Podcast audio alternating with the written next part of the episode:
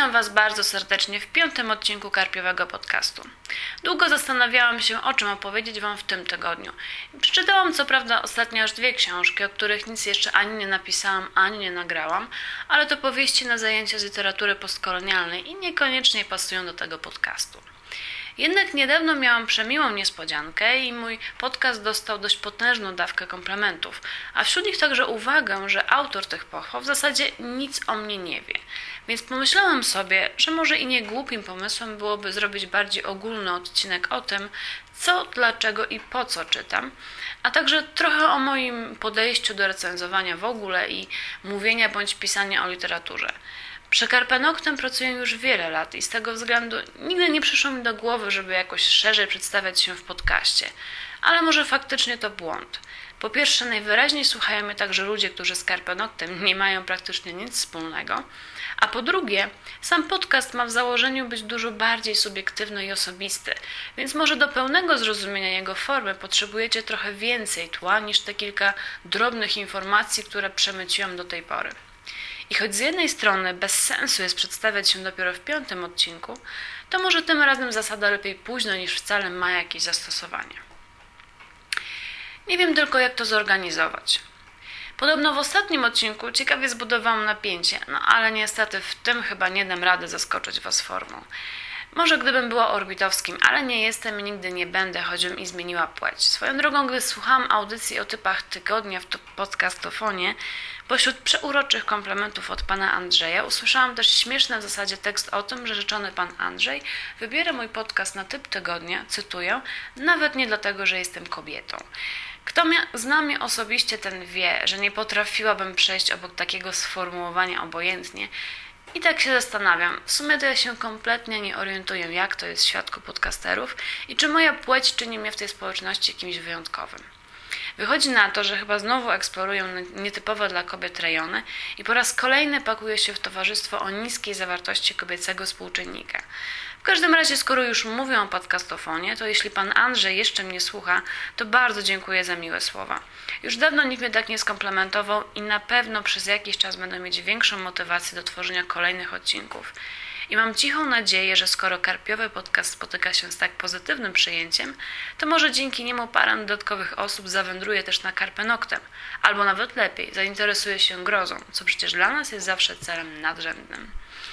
Jeśli zastanawiacie się, w jaki dokładnie sposób powstają moje podcasty, to niestety mocno sobie pracę ułatwiam spisywaniem wszystkiego na komputer. Podobno nie jestem najgorszym mówcą, zwłaszcza gdy mogę mówić po polsku, ale co innego produkować się bezpośrednio do odbiorcy, a co innego nagrywać na dyktafon. Zresztą mnie mikrofon, tudzież sama idea nagrywania zawsze bardzo mocno peszyła i w zasadzie nie powinnam nigdy brać się za prowadzenie podcastu. Na zaliczenia z fonetyki kiedyś nagrywaliśmy różne teksty i pamiętam, że dla mnie zawsze była to droga przez mękę i nigdy nie miałam z tego dobrych ocen. Ale że z natury jestem uparta, to w końcu wyszło na to, że właśnie podcast powoli staje się głównym medium, którym produkuję się o literaturze. I tak pewnie zostanie jeszcze przez jakiś czas. I skoro już zaczęłam o pisaniu tekstów, to musicie wiedzieć, że rzadko cokolwiek pojawia się u mnie przypadkowo i właśnie dlatego wolę wszystko spisać przed nagraniem. Siedzą w tym biznesie już tyle czasu, że rzadko co w kwestii słowa pisanego robią nieświadomie. I jeśli mam nagrywać i puszczać coś w eter, to też wolę mieć nad tym stuprocentową kontrolę. Jeśli słyszycie w każdym odcinku nazwisko Orbitowskiego, to nie dlatego, że jakoś szczególnie dużo myślę o jego twórczości, ale dlatego, że chcę Was w jakiś quasi podprogowy sposób nakłonić do sięgnięcia po jego prozę. Dzisiaj koleżanka nabijała się ze mnie, że nawracam do tego pisarza wszystkich, którzy mi się nawiną i w gruncie rzeczy jest w tym sporo prawdy. Chcę, żeby ludzie czytali to, co ja uważam za wartościowe i fajne, więc wykorzystuję każdą okazję, by przemycić jakieś propagandowe treści. Nie ma to jak usłyszeć od znajomego, że wow, ta książka, którą poleciłaś, to jest faktycznie super. Lubię nawet próbować patrzeć na poszczególne tytuły oczami przyjaciół, jeśli znam bliżej ich gusta. Wydaje mi się, że bez tego nie da się być dobrym recenzentem.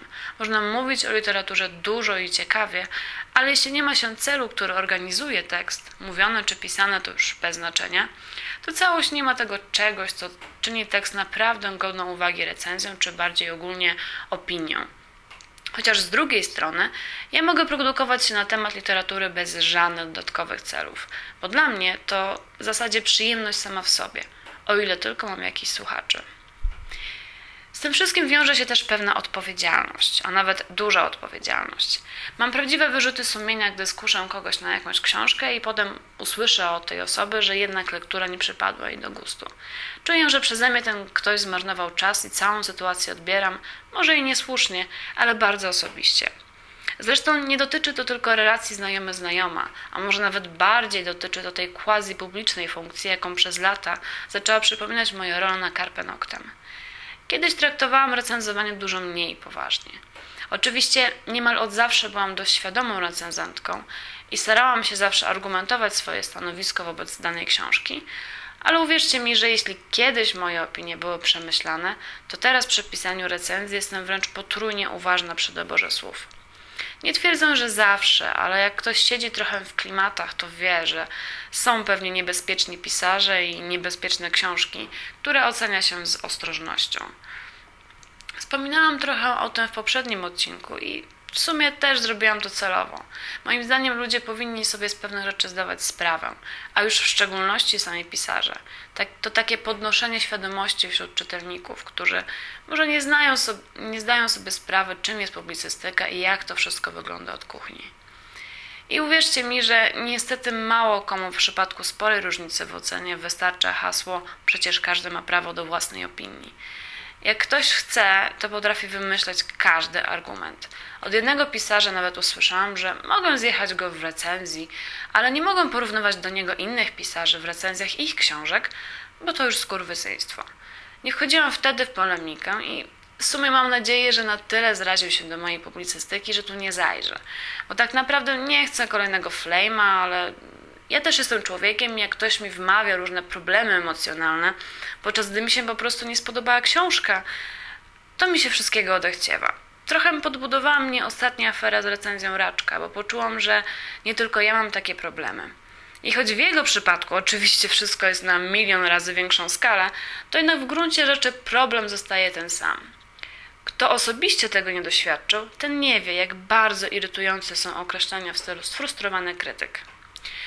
Czasami odnoszę wrażenie, że jako naczelna sporego już serwisu literackiego nie mam niestety prawa do własnej, prywatnej opinii i swoje teksty powinnam chyba konsultować z PR-owcami. O ile na początku mojej współpracy z Karpenoktem, no długo, długo przed tym, jak zaczęłam robić to za naczelną, pisałam recenzje bardziej dla siebie i jakiegoś hipotetycznego czytelnika.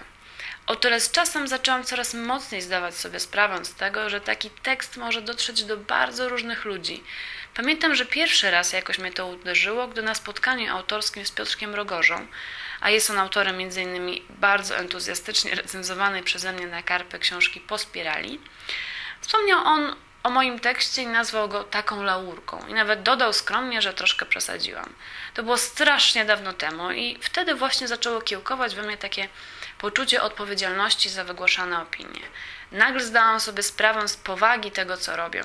Nie zbawiam świata, ale jednak moje słowa nie trafiają w pustkę i czytają je nie tylko moi znajomi.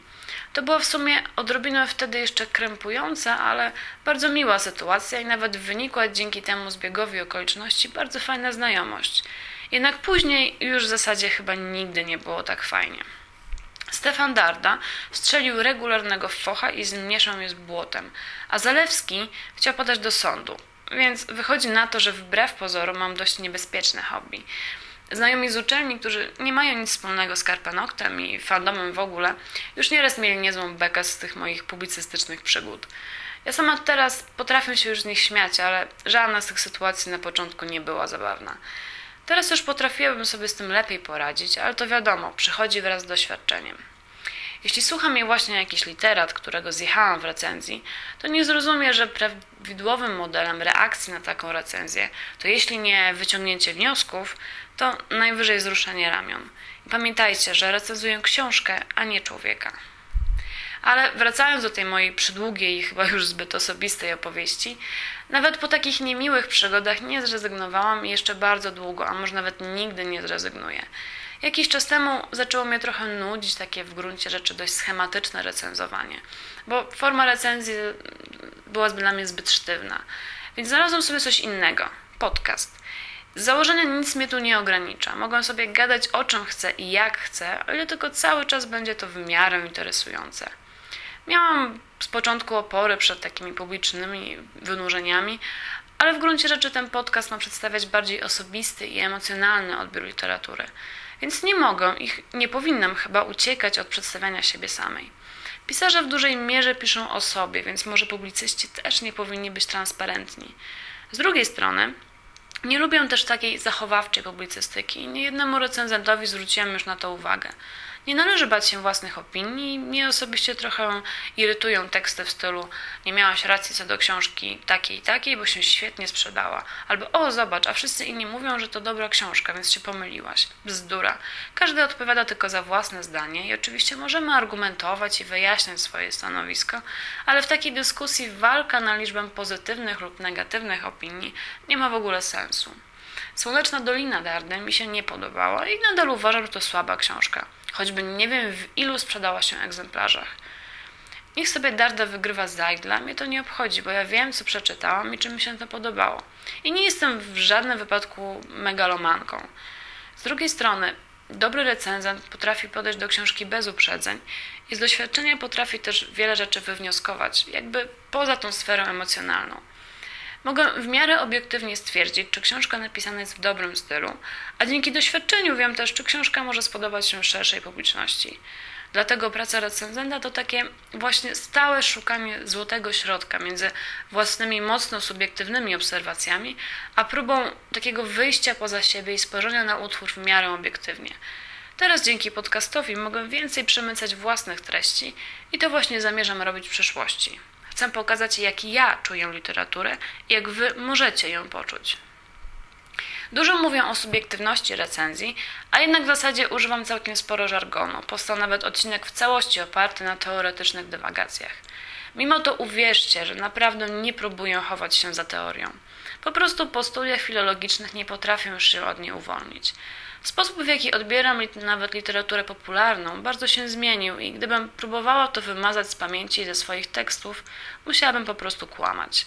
I jednocześnie w żaden sposób nie robi to ze mnie maszyny analizującej literaturę według klucza. Nadal podchodzę do niej emocjonalnie i nadal poszukuję w niej przede wszystkim intelektualnej rozrywki, a nie sposobu na zbawienie świata. Czasami ludzie dziwią się, że potrafię zachwycić się świetnie skonstruowanym thrillerem czy kryminałem, a chwilę później rozpływać się nad aspektami postkolonialnymi najnowszej książki, którą czytałam na zajęcia, albo wręcz przeciwnie, krytykować jakiegoś klasyka. Moim zdaniem w każdym gatunku i w każdej konwencji może powstać dobra literatura i bez sensu jest zamykać się na popkulturę tylko dlatego, że poznało się, się, poznało się już literaturę wysoką. Przyznaję, że czasami czuję pewien dysonans między tym, czym zajmują się prywatnie, a co robią na uczelni, ale w większości przypadków płynnie przechodzą do omawiania skomplikowanych konceptów, do oceniania fajności zombie w jakiejś totalnie nieambitnej książce. Zresztą mam nadzieję, że odcinkiem o ciepłych ciałach zdołałam udowodnić, że nawet w tej literaturze, na pierwszy rzut oka nie aspirującej do niczego wielkiego, można znaleźć czasami naprawdę ciekawe rzeczy. Powoli zdaję sobie sprawę, że to temat rzeka i mogłabym poruszyć jeszcze kilka różnych wątków, m.in. współpracy z wydawnictwami czy tłumaczeń, ale może czas już kończyć, zanim już totalnie zaplotą się w dygresjach i struktura tego tekstu zacznie przypominać mały koszmarek. Może jeszcze na koniec powrócę do samego podcastu. Jak wiecie, cały czas zmagam się jeszcze z obróbką techniczną, bo cóż, nigdy nie miałam do czynienia z nagrywaniem i pewnych rzeczy muszę się po prostu nauczyć. Cały czas też bardziej zależy mi na treści niż jakości nagrania, więc musicie mi pewne rzeczy wybaczyć. Co do innych uwag, które usłyszałam, nie, nie będę mówić o klasyce grozy, bo za nią nie przepadam i średnio się w niej czuję. Jestem wielką entuzjastką literatury współczesnej i wydaje mi się, że Mateja z Budakiem wystarczająco dużo przemycają na karpę noktem klasyki. Jeśli chcecie słuchać o klasyce, to musicie namówić na nagrywanie któregoś z nich. A więc do zobaczenia za tydzień. Miało być co prawda o widmach Orbita, ale tak bardzo spodobała mi się narracja tej książki, że pewnie będę wolała smakować ją przez dłuższy czas, a już na pewno przez święta. Także znowu będziecie musieli się obejść bez konkretnej zapowiedzi. Na pewno znajdę jakiś dobry powód, by się przed Wami trochę naprodukować. A więc do usłyszenia.